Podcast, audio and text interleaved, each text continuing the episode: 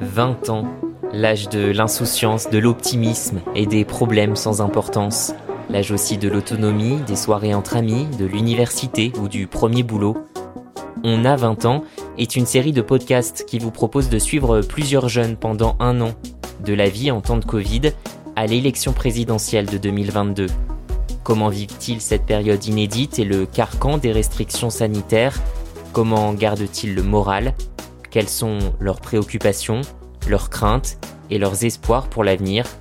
Les jeunes ont beaucoup à dire et à partager. Retrouvez-nous régulièrement sur le mur des podcasts de Ouest France et sur toutes les plateformes d'écoute et n'hésitez pas à vous abonner à ce programme.